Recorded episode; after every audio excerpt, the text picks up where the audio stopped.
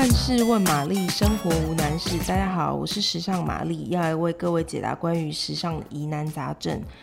我今天收到了一个题目，问我说如何获得最新的时尚资讯。我觉得我首推就是美一家人的网站，因为除了流行新讯之外啊，它很多深度和知识的文章。那它的分类其实分类的呃很详细，你从时装、珠宝、钟表、生活、穿搭、娱乐，其实你都可以。在里面找到非常呃深浅不一的文章，不管是你想要找一些最新的新品啊，或者是假日想要去哪里玩啊，想要去什么餐厅吃饭啊，我觉得只要是你对于这种生活风尚穿搭有兴趣的，你都可以在里面几乎满足你所有的需求。另外呢，就是一个由香港，它一开始其实是一个部落客起家，那后来它的呃。网站做的越来越全面，它就发展成一个也是像是每一家人这样比较全面的，但是比较小型的一个媒体网站，叫做 Popbee，拼法是 P O P B E E，就是 Pop 的蜜蜂。嗯，那他的文章主打就是，呃，他的 TA 主要就是也是女性嘛，然后对 fashion 有兴趣。那他的文章其实都非常的轻薄短小，你大概三到五分钟之内就可以阅读完，然后不会有压力，但是你就可以非常快速的知道哦，现在在流行什么东西。偶尔他也会提供一些比较，呃，像是小众的服装品牌啊，服装包包品牌啊，提供给小资女，就是如果你们想要知道一些品牌是。不是那么高价，不是那么主流，但是又是很有品味或是有质感的。它其实里面整理了非常非常多，像是这种小众品牌的综合型文章。接着是比较深度的，如果你你是比如说时尚的高段班，或是你想要对这个产业有更深入的研究，我蛮推荐你可以看 Heaven Raven，它呃拼法是 Heaven 就是天堂的 Heaven，Raven 就是乌鸦的 Raven。我蛮推荐你可以看这个网站，因为它其实里面翻译了非常非常多外电跟外媒的文章。那呃，他讲蛮多呃，像是设计师的访问啊，或者是嗯，设计师和杂志编辑的对谈啊，或是其实我觉得对于呃想要对这个产业有更深了解，但是可能语言语文能力会是你其中一个阻碍的人。它里面其实翻译了蛮多文章，接下来两个就是我的最爱，分别是《纽约时报》它风尚类的，它有有一个分类叫做 Style，那它里面就是会网罗了各式各样风尚类的文章，它的文章内容比较偏重于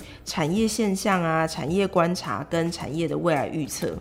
那它其实里面也会有一些蛮有意思的题目，比如说我现在随便念一个。美国夫人里的穿衣圣经，它其实就是在讲一部电影，然后他从这部电影里面，他去分析说，其实一个人怎么穿衣服，里面有非常非常多的心理学，跟你想要传达出的讯息在里面。像他就会有这种很有意思的分析性文章，或者是他也会有。当然也会有比较硬的题目啊，像是时尚并未终结。他想要传达的是，他说极端时代之后，我们会开始重新的穿衣打扮。也就是说，像我们现在因为疫情之后嘛，算是人类史上的一个蛮重大的一个事件。那人类史上每一次重大事件之后，其实都会去改变你的穿衣模式。像比如说一次世界大战之后，会有一个新的穿衣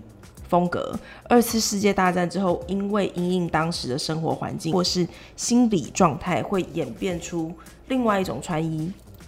风格，所以它就会有很多类似这样子的很有意思的文章。那接着呢，就是 BOF 时装商业评论，那它也是比较像是产业类的新闻，但是它的文章角度就比较犀利一些，比如说如何在未来的零售生死战中生存下来。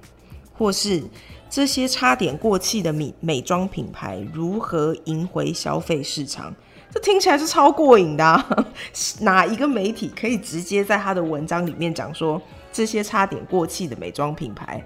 嗯，就 BOF 可以啊。好，所以呢，我觉得另外一个还蛮我自己很喜欢的点，是因为他们其实本来都是英文的。网站，但是因为就是可能需求的关系，所以他们开始有一些中文翻译。所以如果我有兴趣的文章，我的做法会是，我会先去看一遍